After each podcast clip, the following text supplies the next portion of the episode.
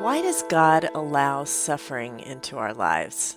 That is a huge question that so many people have. And another one that we have right now is what good can come out of seasons like this when we all feel so much loss? I'm Laurie Short, and this week's 10 minute podcast is on a verse that reveals that suffering is the beginning of a progression that, if we stick with God, ultimately leads to hope.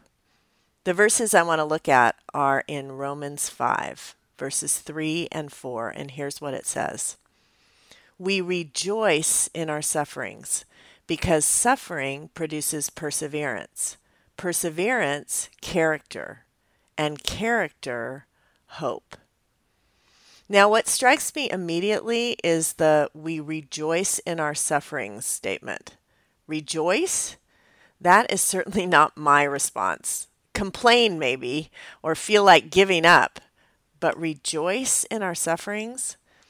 You know, I think if Paul left it off right there, we would think he was merely trying to give us a pep talk. But he goes on to say why we should rejoice in our sufferings. It's because of what suffering produces in our lives. The first statement of this progression is that suffering produces perseverance. I think we can all say that perseverance is a character quality that we need for anything that's worthwhile in our lives. We need perseverance for any degree in school. We need it for raising children. We need it for illnesses that we go through. And the only way to get perseverance is to be in a situation where we have to persevere. And suffering is what leads to perseverance. Whether it's a season that you don't want to live, or living without something that you want, or living in a lockdown while things are being missed, or having to do stuff that you don't normally have to do, this is a breeding ground for perseverance. Perseverance is how we survive seasons like this.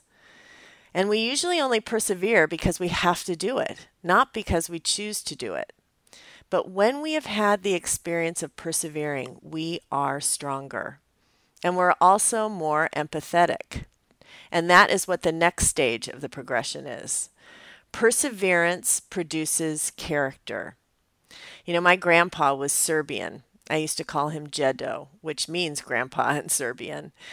And he came over as an immigrant when he was 19 years old, a dollar in his pocket. It's a great immigrant story.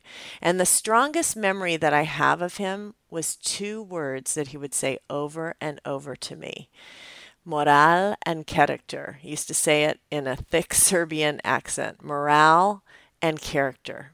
He'd say, This is most important, Lorica Anica. That's what he called me. I wrote about him in When Changing Nothing Changes Everything because these two words, morale and character, shaped his perspective. It was morale and character that gave him the strength to look past his suffering to what would become of his suffering all of his success came through suffering. And he knew that character was shaped by persevering through hard times, which is why he drilled it into our heads over and over again. And I think that's what Paul is saying here. Our sufferings cause us to persevere, and persevering deepens our character.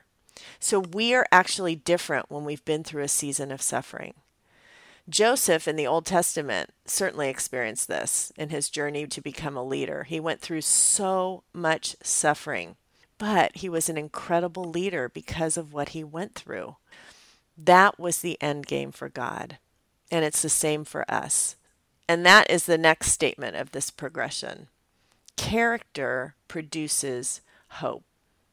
The reason our character is being shaped is for the purpose of God using us more mightily in the world.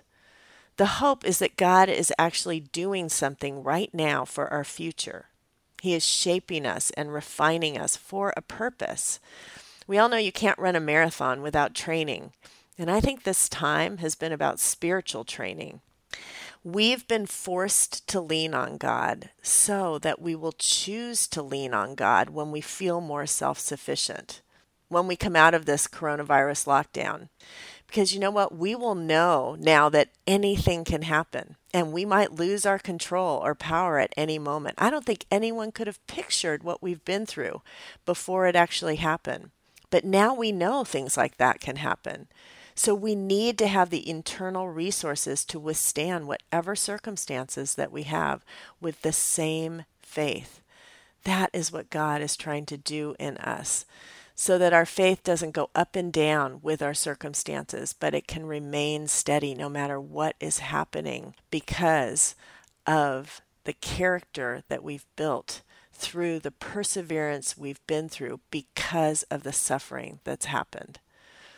You know, this has been such a lesson for me, having to rely on God for some really basic things that I didn't have to rely on Him for, very honestly. And that has helped me get to where I should have been all along. So, the hope of this time is that we are actually being shaped for a reason. And instead of looking at the season with despair, we can actually look at it with hope because of what it is teaching us. So, hold on. You know, if you're like me, now that we're getting a few little freedoms and governors are starting to open up some things in all of the states, I mean, I just want to run out and be free and not persevere anymore. But we need to trust that the pace and the direction that this is going is for a reason, and that we're not supposed to know how everything is going to unfold. And if you're like me, that drives me crazy because I am a planner. But God wants us to live in the moment, day by day, trusting Him for what's going to happen. And we're supposed to persevere. So that's my prayer for all of us. And that is one reason that we can rejoice in our sufferings, because suffering leads to perseverance. Perseverance leads to character, and character leads to hope. And then in this last sentence in Romans 5, in this little passage, here's what Paul says And hope does not disappoint us because God has poured out his love into our hearts by the Holy Spirit. God is with us in this process of persevering. He's not just putting us in lockdown and watching what we do, He is with us in it.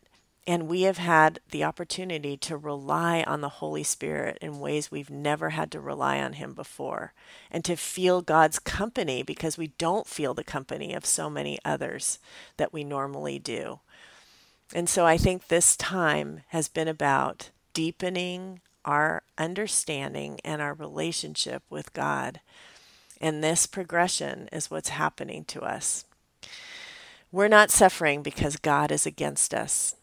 We are suffering because God is loving us, and He is giving us exactly what we need to grow up in our faith and to thrive.